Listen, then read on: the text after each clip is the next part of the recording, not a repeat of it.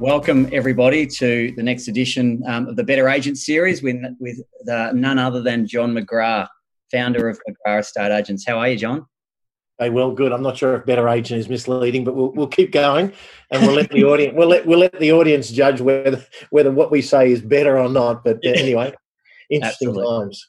Um, thank you. I know you're a busy man. I really, really appreciate um, the opportunity to spend a bit of time with you and everyone um, from Openn Negotiation. So thank you. The interesting um, thing about busy, Will, uh, I've, because it's always interesting. It's a word we use all the time, and I do it myself mistakenly sometimes because I think, you know, I heard a long time ago, if you prioritize things that are important, you're never too busy. And I think this is one of the issues that I was thinking about on the weekend. That time management in our industry, as an agent or a principal, whatever your key role is, time management and your ability to prioritize key things in an age which is fantastic that we can do this that we can pick up the phone between appointments and make calls and so forth. Um, and, and if you want, you can work 24 7, 365, which is the dangerous bit. But I do think that um, effort, energy, and time management are three really critical components. And I've seen funny because I, I, I, texted someone which game was it was Tom Panos. I texted him on the weekend because the uh, the Tigers were getting flogged. They're getting flogged by a team that they should have flogged actually. Um, they got beaten by the Warriors, and with great respect to our New Zealanders, the Warriors shouldn't shouldn't have beaten the Tigers on the weekend. But I, I texted Tom at half time and I said, you know, what's happened is your guys have been out enthused, and and, and there's more effort coming from the other team who. You know, on paper, the Tigers would win 99 out of 100 games against that roster but you know it's not on paper it's in the field it's on the ground and it depends on the emotion the the effort and I just said the other guys have had more enthusiasm and they've applied more effort. And I think in real estate, having uh, interviewed Josh Tesla and ourselves, Will, last week for our, our McGrath team, and um, Josh is is phenomenal, and he'll do four million ish this year with one assistant, about two hundred sales. This is his third year in real estate. Same thing. Josh has incredible energy. He applies great effort, and he has great time management. And those three things have got him from zero to four million within three years. So it really is quite. I mean, on one sense, I was going to say it's extraordinary, but on the other sense, it's actually just basic. Anyone on this call and anyone you know in your open negotiation database or, or audience space um, can apply more effort, more energy. That's just like that's stuff you can turn on at the instant. It doesn't require a budget, doesn't require a degree in anything. It just requires more effort, more energy, more enthusiasm, so back to the initial comment around busy, you know, like we're all busy. I've never met anyone in, in our sphere of real estate or business that isn't to a large degree busy. But the question is, what are you busy doing? Mm. And we talk a lot about dollar productive activities, and uh, as you know, and the question is, out of the 60 hours that you're investing into real estate each week, which is probably about the average, you know, for most people it's 10 or 15 a dollar productive, and the other 40 are waiting for something to happen. So uh, yeah, I mean, you know, for everyone listening, energy, enthusiasm, effort, time management. These are these are pretty critical things. Absolutely. Well said. I'm sorry I said that at the start. I'm only kidding. so today's topic, um, you know, goes without saying that the next 12 months in real estate are going to be um, fascinating for some, um, interesting for others, difficult for some, um, but life changing for others as well. So a bunch of questions I've got for you um, is what do you think the trends are for real estate that are going to be implemented through this pandemic and then coming out the other end, what do you think will stick? So I, I just I'm going to answer that, but I'll, I'll just put on the beginning, Will, what you said up front, which is interesting, and I agree with. It is, you know, let's call it an interesting time. I've got a I've got a view that chaos creates opportunity, and I think right now, and we've seen Tesla, and I just mentioned him.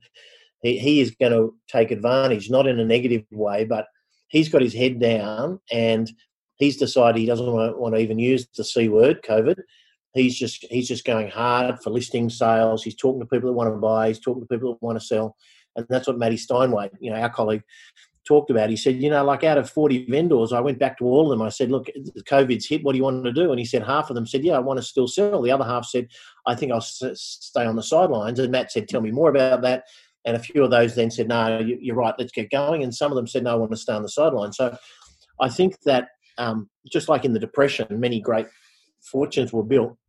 I think COVID will be the best time for building market share for agents that are switched on, um, focused, positive, Now, you can't be positive and naive. It's not about saying, hey, what COVID? I haven't even heard about it. Let's just go to market. I think you've got to acknowledge it. Empathy is important. You need to say, well, look, it's a great question. Should you go to market now or later? I can't answer that till we've had a bit more of a discussion. Tell me why you're thinking of why are you thinking of selling? Uh, what are you going to do next? Because if the answer is, well, I want to buy something else, it really doesn't matter when you go to market as long as you're roughly buy and sell in a similar market. So, what do I think is going to change going forward? I think there's going to be less agents. I would say somewhere between minimum 10% reduction in the industry, potentially up to 20, 25%.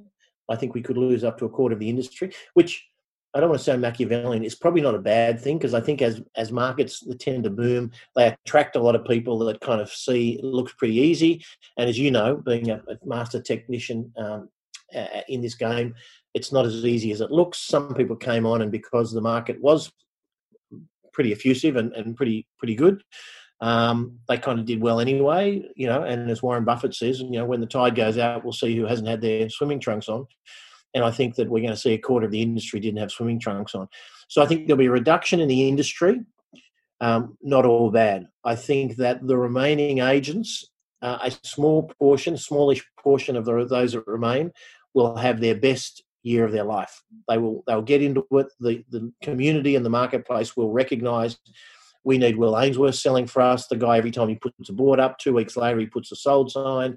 I spoke to our neighbours. They said that it was a great experience. Um, so I think the it'll polarize. You know, some will get out. The weak will probably, to be honest, get weaker, and the strong will probably get stronger, which is a great reason for people to start adopting best practice.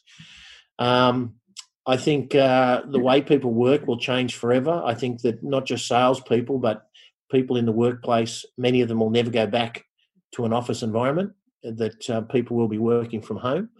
Um, and uh, again, not a bad thing from a from a business perspective. There might be an opportunity to reduce rent, reduce overhead, and a lot of studies are showing, Will, that the really the, the people that have got it organised with the best teams, they're just as effective, maybe more effective from home than they are from an office.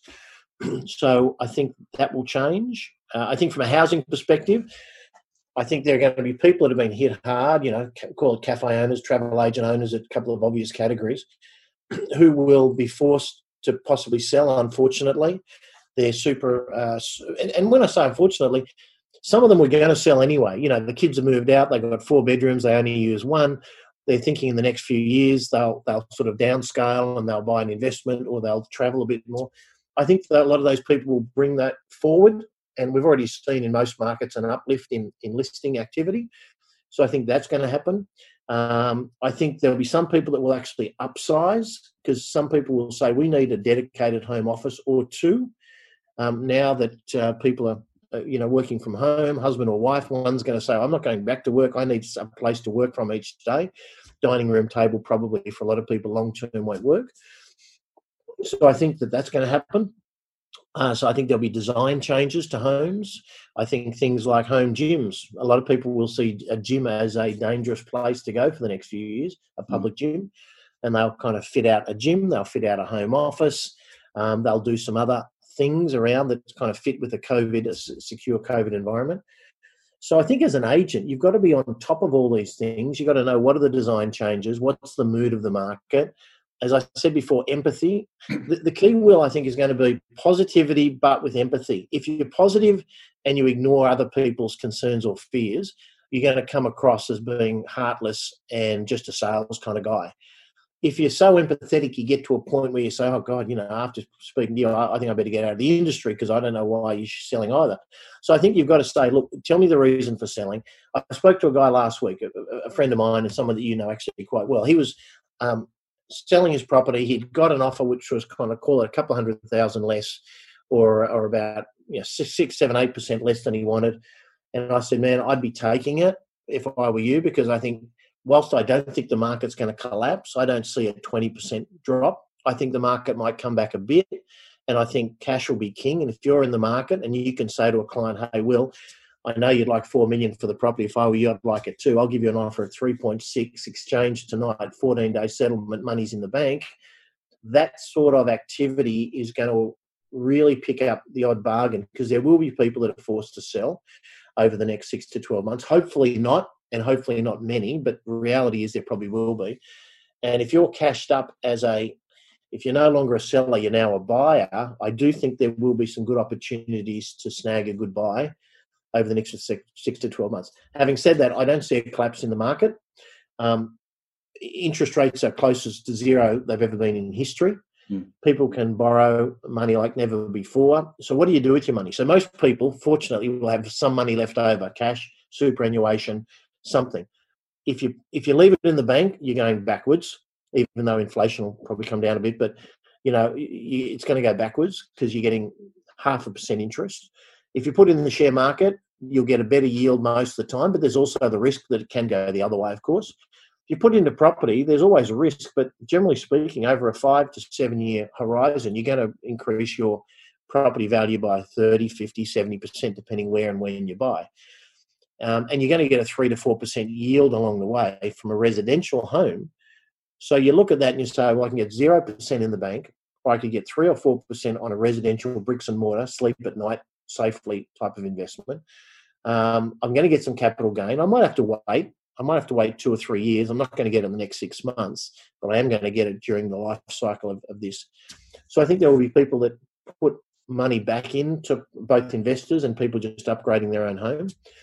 So yeah, I think there's plenty of reason to be positive and optimistic, but you also need to be cautious at the same time.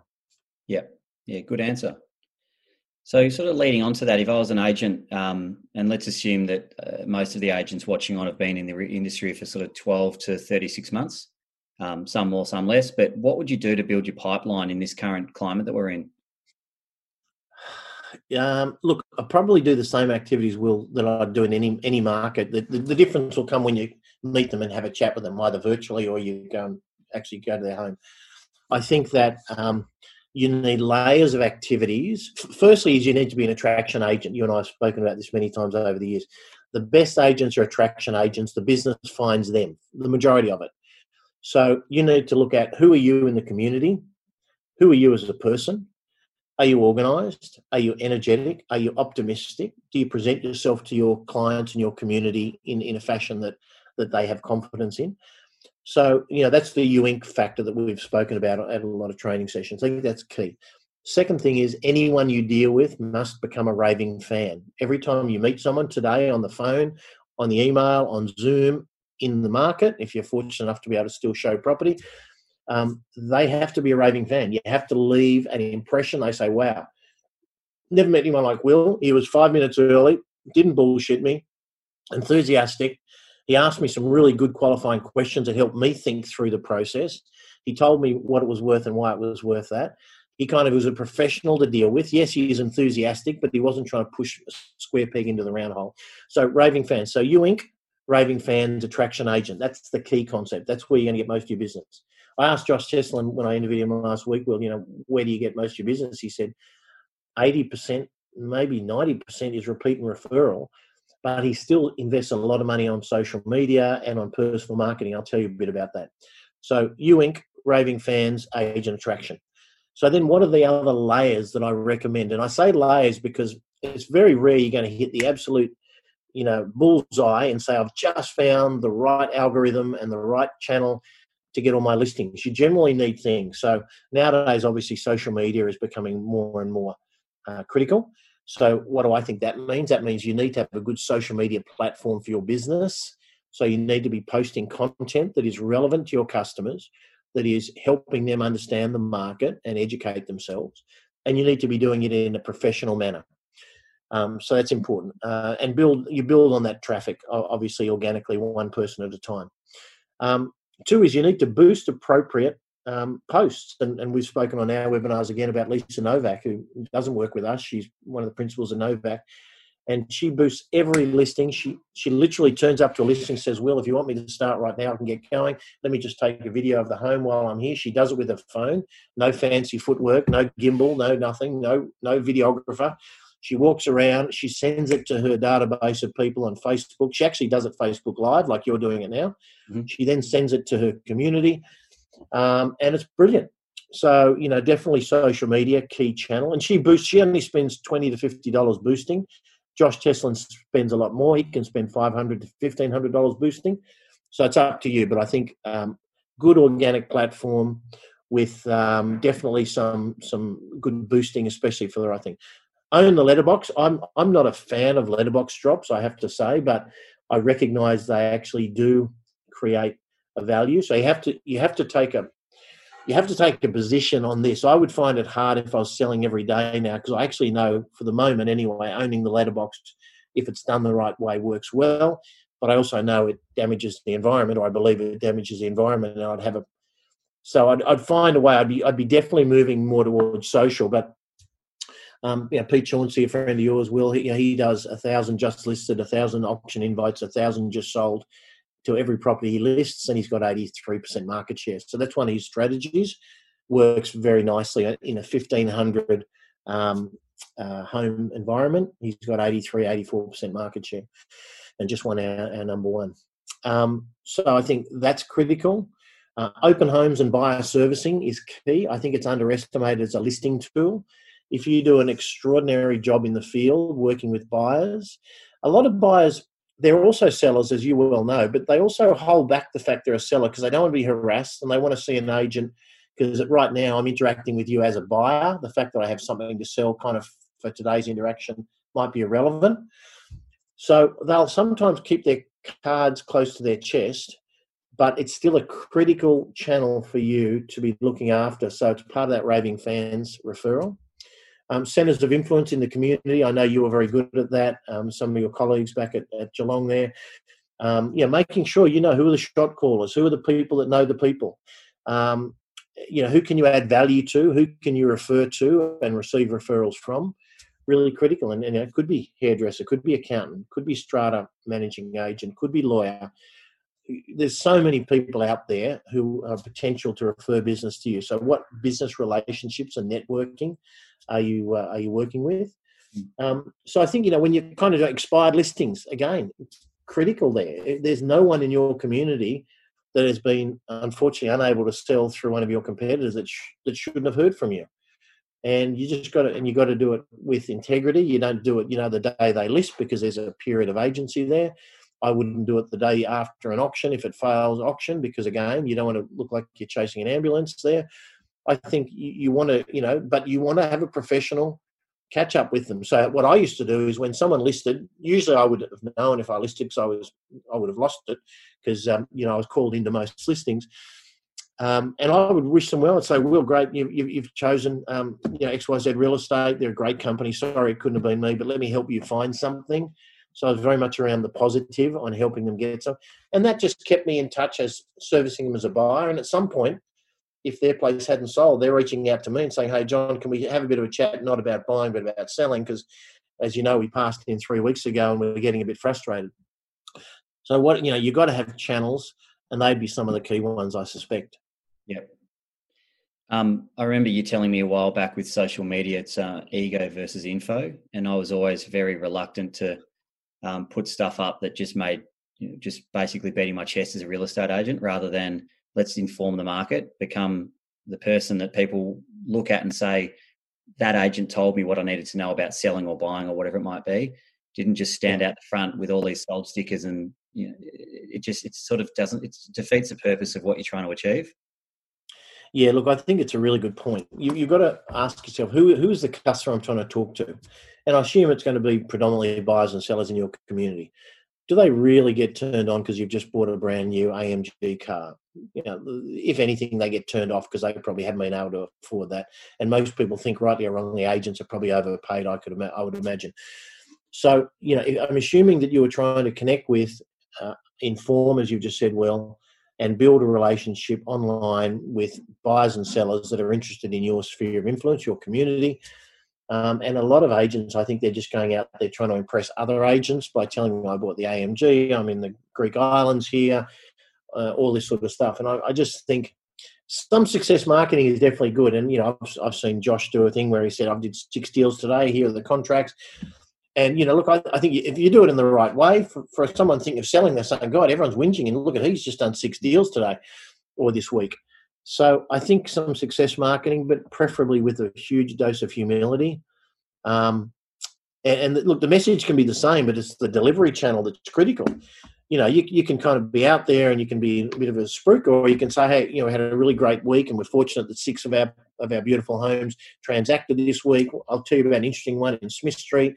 The buyer came from Hong Kong. In fact, they didn't come from Hong Kong. They saw it online. They bought the property, you know, through open negotiation, through your platform, and um, you know they've never seen it. They pay you know 1.8 million dollars, and, and we're really delighted for the clients. And by the way, we then got our clients into another one of our properties, which really is so you can do it in an informative. You've got to look at what are the bits of information pertaining to a transaction that is interesting enough that you can, because you can't disclose some things, of course, and you never disclose something that you're not permitted to. But I think that if you have permission of both parties to talk about a sale, a bit of detail, a price, those sort of things, uh, it's a good thing. If it's if it's an open negotiation, which is a public sort of transparent thing, or, an, or a public auction, then you generally have that right to do that, talk about price because it was revealed in a public scenario. Yeah. So uh, yeah, I think I think it's really critical to do it in the right. But it all depends on you know. Will I think you and I are the same that you know we we're excited and we're enthusiastic, but kind of you know the ego stuff. I feel incredibly uncomfortable with with that stuff, and I, I don't know how some other people you know, portray themselves as they do out there in the market, but that's their decision. But um, really critical. Video is really becoming very very important as you know, video for property, mm. um, video for messaging, uh, weekly wraps, um, sneak previews, the stuff that you used to do, the stuff that Lisa Novak does really well also, weekly wraps. There's plenty of good in the market, plenty of good examples of that.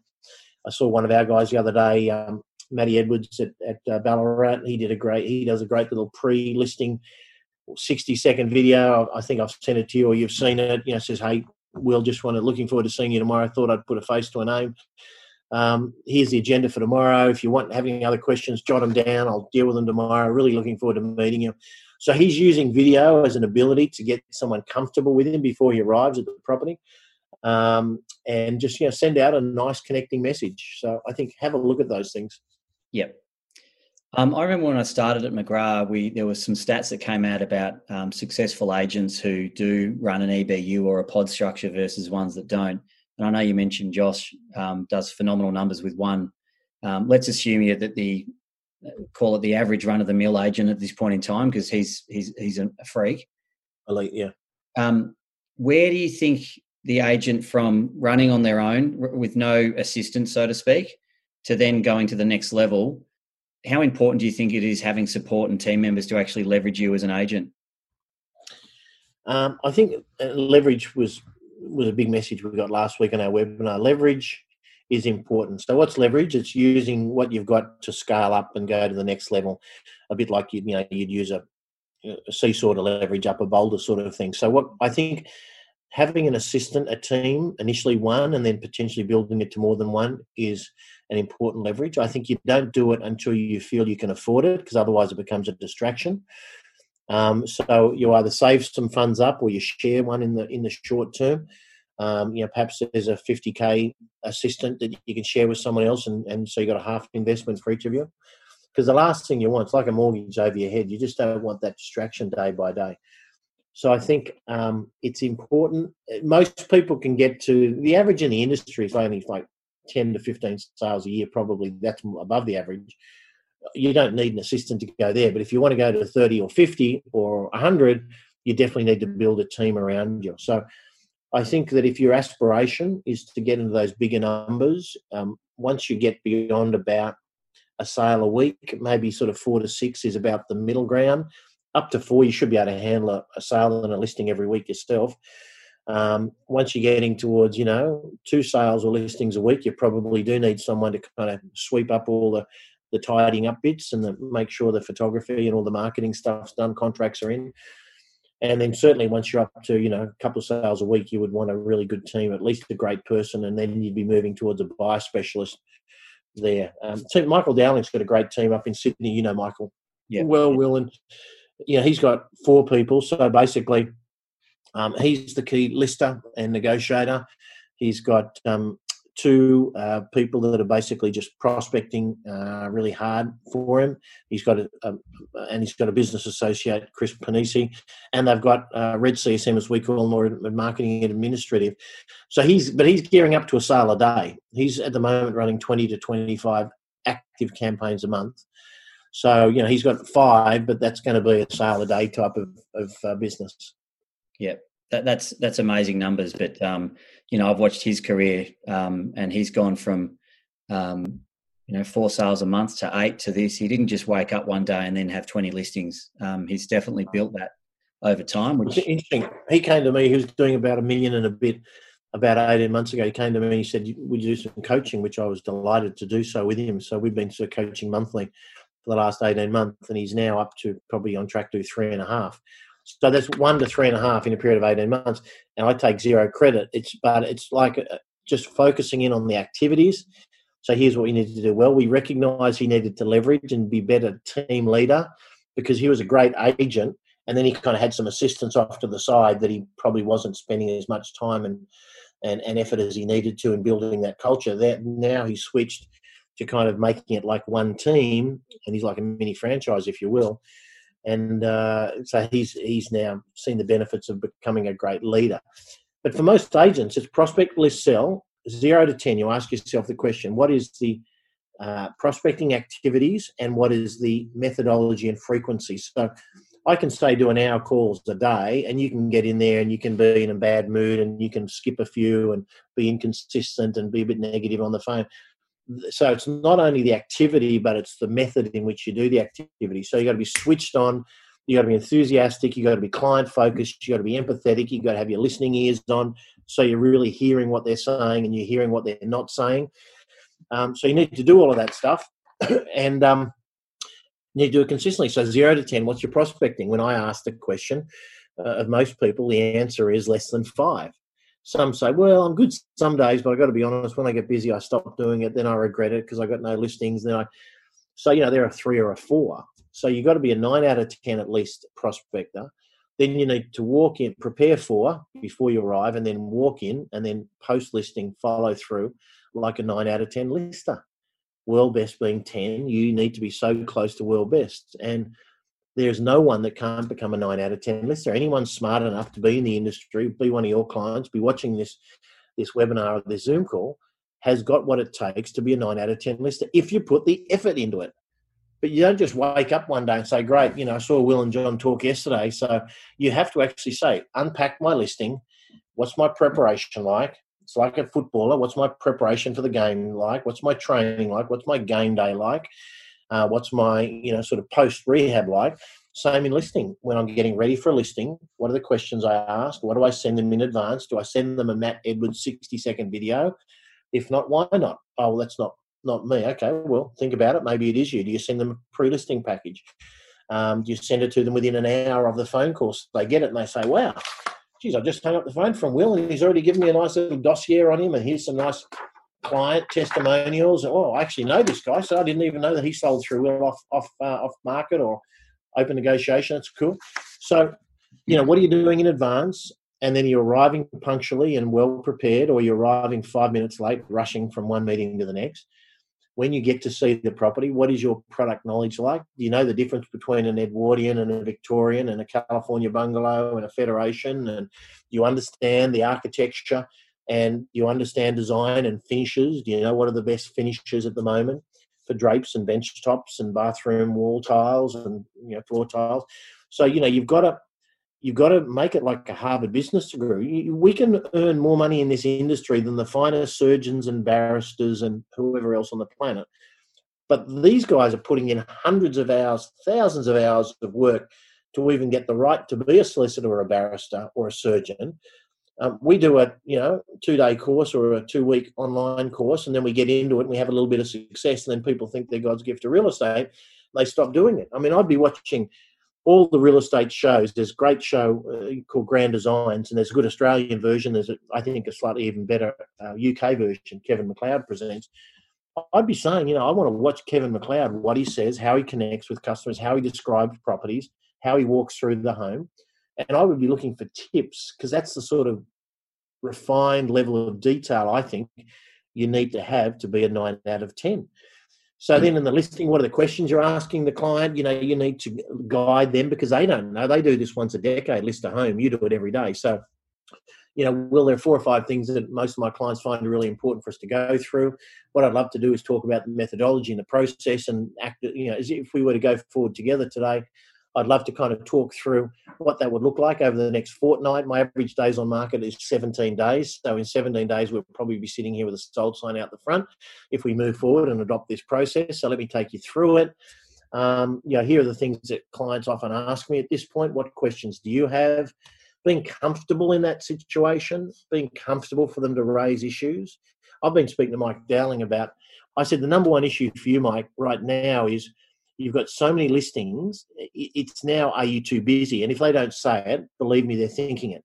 Mm. No one goes to list with Will Ainsworth or Mike Dowling without going to your, your website, looking at all your listings, saying, oh, this is nice, but man, I'm going to be number 24 you know, the other guy who seem also seems quite good, he's only got four listings, so maybe I should there. So you've got to actually know the benefits of dealing with the high volume agent that's able to cross sell and cross refer, that's got the market momentum and, and all of the things that are the benefits. So you've got to be good at knowing what's your, and here's a good tip for your listeners. What are the, before you go to a listing, if you can do it with a principal or a sales manager, good. If not, just do it in your own head. What are the three reasons the client may be hesitant about listing with me today? Now, one could be general COVID, that's not about you, it's about the market. Two could be, Jesus, you know, Will, you got 25 listings, that could be a problem. Or the other end of scale three, Will, geez, you've only been in the game six months. I've heard good things about you, but the other guy up the road, he's been a principal for 30 years. Maybe it's safer to go with him. So, what are the three things that could be uh, a concern for someone listing with you? Number one, and then what are the five reasons they would be mad not to list with you? Would be the second thing. So, if you've got those clear in your head, and you can deal with both of those and you can explain the process. And I'd be saying, well, you know, I've got a 14 step process that I believe is a system guaranteed to give you the highest possible price. So today, with your permission, I'd like to step you through what are those steps because they're all important. There's not one thing an agent can do to get you the highest possible price, but there are, in my opinion, 14 things they must do. And these are an absolute embedded part of our system. So I'd love to take you through that. So you've got to have that confidence. You've got to you've got to give them confidence that you're confident without arrogance. Um, you've got to have a process that you explain, and rather than promising them stuff, just talk them through the process. Here's what'll happen. Will I'll, I'll leave here today, hopefully with a signed authority, so I can get started. The first thing I'm going to do is this. Then by the time I'm back at the office, I'm going to be doing this. Then I want to bring my stylist around tomorrow morning if you're available. If not, you tell me a time that works and I want to walk through with the buyer's eyes on and work out between you, me, and my stylist what are the things that a buyer's going to be concerned about, and can we deal with those here and now? So you know, go through it. Then I'm going to get a pest and building report because I want to know if there's any issues, and this is part of our service strategy. So you've got to go through and take them through those 7, 10, 14 steps. And at the end of that, if you don't get the listing, I get sometimes. I mean, Josh said last week he said, John, I, list, I missed a listing yesterday. And he said, I rang them back and I said, Could you tell me why? And he said, To be honest, Josh, you were too over the top. And he said, Cool, thanks for being honest. And he said, I know that for a lot of people, I'm over the top. I'm mega enthusiastic. I got a lot of energy. And he said, I'm cool with that, that I am going to miss some listings. But he said, I am me. I'm authentic and true to myself. I'm a passionate person. And I know that one in 10 listings I will lose because I'm too passionate. And he said, I'm okay with that. So authenticity, I think, is pretty critical. To your questions. um, when I was an agent about seven or eight weeks ago, um, I remember waking up every day and in my inbox would be a new piece of technology for real estate. Um, and you probably get the same, even more. How does an agent cut through all the noise of all these things that are coming at us saying, do this, do that? Um, how do you decide what to implement and what you don't? Yeah, it's a good a good point. If you have an assistant, if you're lucky enough to have developed your, your team to have at least an assistant, I would delegate to them. I would say, please read all the articles that come in. Don't bother me with any unless you think they're game changers. And you know, out of ten bits of technology that come in, one might be a potential game changer. Maybe nine uh, are just rehashed things you've seen before. So if you can delegate it, good. If not, I would look to. I think you've got to move pretty quickly, and you've got to be a bit ruthless in in cutting things out. um, because you're right. You know, the the average listener on today, I'd be surprised if they don't get 100 emails a day, and you can make it a full time job to reply to them all and read them all and meet everyone, but that probably is not dollar productive either. So I think you've got to curate. If you can't delegate, curate, be efficient, effective, be pretty ruthless, but don't miss an opportunity either. Because you know, like your platform out there, yours is a you know relatively new, I guess, compared to say the auction system is out there, and you know people should be across it and should be aware of it and should know that others are using it very successfully. But there could be something else out there. In fact, there are a lot of other something else's out there that really I would just be. And sure, you, occasionally you're going to make a bad decision. You're going to push something aside, then find out two years later if you'd have adopted it, it would have helped. But that's part of life, you know, part yeah. of what we're going through at the moment. Um, speaking of Openn Negotiation, and I was a bit reluctant to bring it up because um, I understand you're a neutral supporter, so to speak, but everyone on here are certified Openn Negotiation agents. So you and I sat down probably 18 months ago, this new product out that I wanted to implement. Um, and you, I taught you about the process. And now, um, since moving on to this job, a lot of McGrath agents have actually implemented Openn Negotiation and, and some very successfully. What are your thoughts about the process and how, do you think it's going to work moving forward into the future? Yeah, look, as you would know, until I had face to face meeting with you and, and you kind of talked me through it, I was if anything, probably more on the negative side, not the neutral side, because of exactly what we just said. There have been so many things over the 40 years I've been in real estate that people come up with that we're going to change the industry, and, and to be honest, very few have. Um, so I, I kind of came from a default position of being cynical.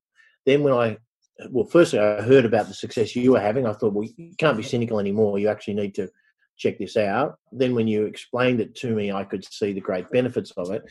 And I think what it's doing is what really this industry has to do more of is bring good traditional practices. We don't want to get rid of the agent or the human out of it because I think there's a great role for us probably forever. But we need to bring technology into it and bring those two together. And I think that really does well. I mean, if you look at the auction system, I guess you say, well, REA starts distributing, brings people in, and then you turn up and you bid. That's good. And I think there's definitely a very healthy future for most people with auction but I think this has got another slant and it's got some other points of difference which are really intriguing. And as you said, not just yourself, Will, but I know a number. Clint, I saw Clint's little video last week from Noosa, um, what how he's using it, and uh, you, you can't ignore the traction that you guys are getting. So it may not be for everyone. I think you've got to check it out. Your guys obviously are already raving fans because they're using it. All I'd say for someone that's outside of your domain there or your bubble and hasn't heard of it or used it, you've got to check it out. Um, and as I said, there are some markets people will check it out and probably implement it, and it won't work for whatever reason. I mean, auction doesn't work in every market, mm. although we know auction works in most markets. I'm sure Openn Negotiation won't work in every single market in the country, but it's going to work. It's already working in, and will continue to work in a lot of markets. So, I think people have just got to uh, be open to it.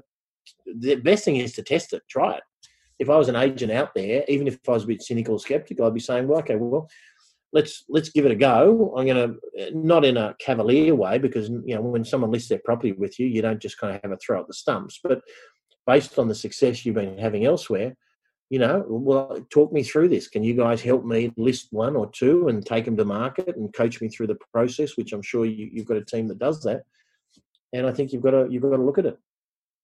Thanks, John. So more on a slightly personal basis, I'm going to go through some rapid fire questions that I'm going to have a bit of fun with you. Who would play you in a movie?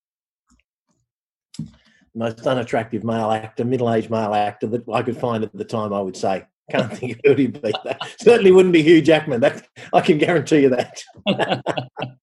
All right, fair enough. Would you rather be too hot or too cold? too hot or too cold? Too cold because I can always. It's easier to warm up than it is to cool down. I find. Yep. Is it better to seek uh, forgiveness or ask permission? Forgiveness. I think. I think you got to go with your gut feeling. If you go with your gut feeling, most of the time you'll be right, and when you're wrong, you apologise. Yep. And what's the best piece of advice? Very hard one to answer, of course. Best piece of advice you've ever been given?